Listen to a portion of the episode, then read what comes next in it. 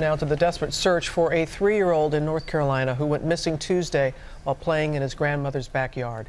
Steve Osunsami is there in North Carolina with the very latest on the search. Good morning, Steve. Good morning to you, Robin. We are in a very rainy eastern North Carolina where authorities are searching for three-year-old Casey Hathaway. Volunteers from the U.S. Marines have joined in the search. The sheriff here says that this is a very rugged terrain. There are sinkholes and swamps out there where they're looking, so the Marines are coming in very handy in this search.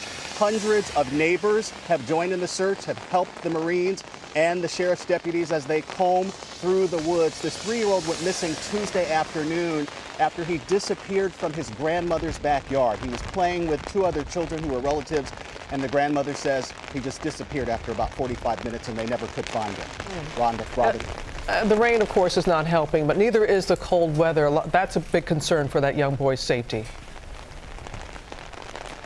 It is. The first night that he went missing, temperatures were below freezing for several hours. That has authorities here very concerned. They tell us that they are also looking through bodies of water.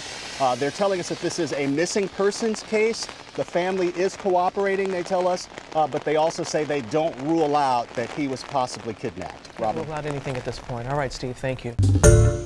Hi, everyone. George Stephanopoulos here. Thanks for checking out the ABC News YouTube channel. If you'd like to get more videos, show highlights, and watch live event coverage, click on the right over here to subscribe to our channel. And don't forget to download the ABC News app for breaking news alerts. Thanks for watching.